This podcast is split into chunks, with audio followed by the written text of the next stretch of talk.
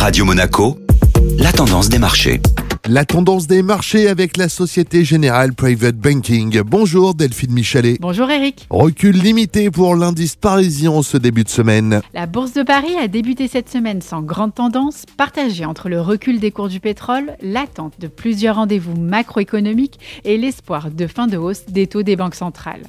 Le CAC 40 a terminé la séance d'hier sur une légère baisse, mais préserve le seuil symbolique des 7300 points reconquis la semaine dernière. À Wall Street, la tendance était à la baisse à la clôture des marchés européens, à moins 0,85%. Les cours de l'once d'or se sont en revanche envolés hier à 2135 dollars l'once. Les incertitudes géopolitiques et les anticipations d'affaiblissement du dollar comme de l'inflation ont provoqué une nouvelle ruée sur cet actif refuge. Nouvelle semaine chargée en rendez-vous de premier plan. Cette semaine, les investisseurs guetteront les indices d'activité dans les services prévus mardi en Europe et aux États-Unis.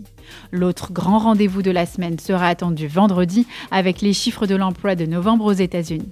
Cette nouvelle statistique pourrait être déterminante pour l'évolution de la politique monétaire de la Réserve fédérale américaine.